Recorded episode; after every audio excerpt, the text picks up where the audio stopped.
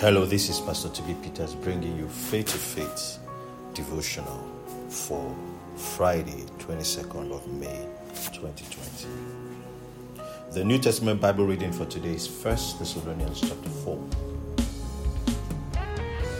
The Old Testament Bible reading today is 2 Samuel chapter 19 to 21. And we're also reading Psalm 142 today. Today's scripture is taken from 1 Thessalonians chapter 4, verse 11 and 12, King James Version.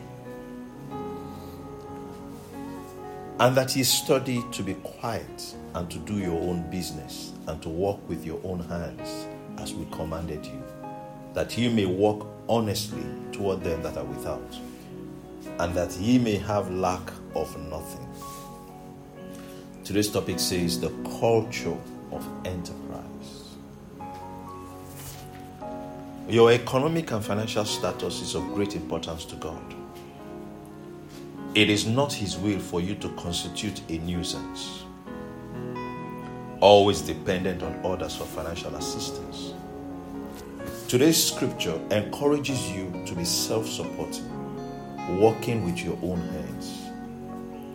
Be enterprising, focused, and honorable in your financial dealings. God's plan for abundance requires from you a culture of enterprise. The culture of enterprise breeds producers rather than consumers. The idea of expecting someone else to always take responsibility for your financial concerns as an adult is totally unscriptural. Every believer in Christ has inherent divine capacity to be self supporting, contributing to the welfare of others. Accepting excuses or generating new excuses will deprive any believer of the opportunity to break out of being a consumer rather than the producer. The mindset that sponsors the idea that you should wait and collect from others is a limiting mindset.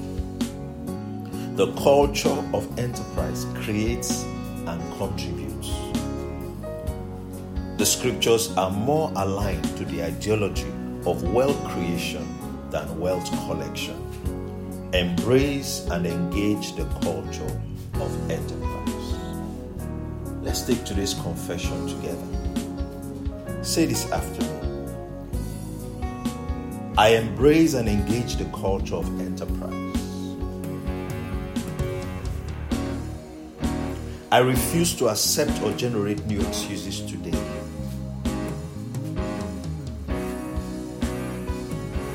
I am a producer, self supporting, and contributing to the welfare of others.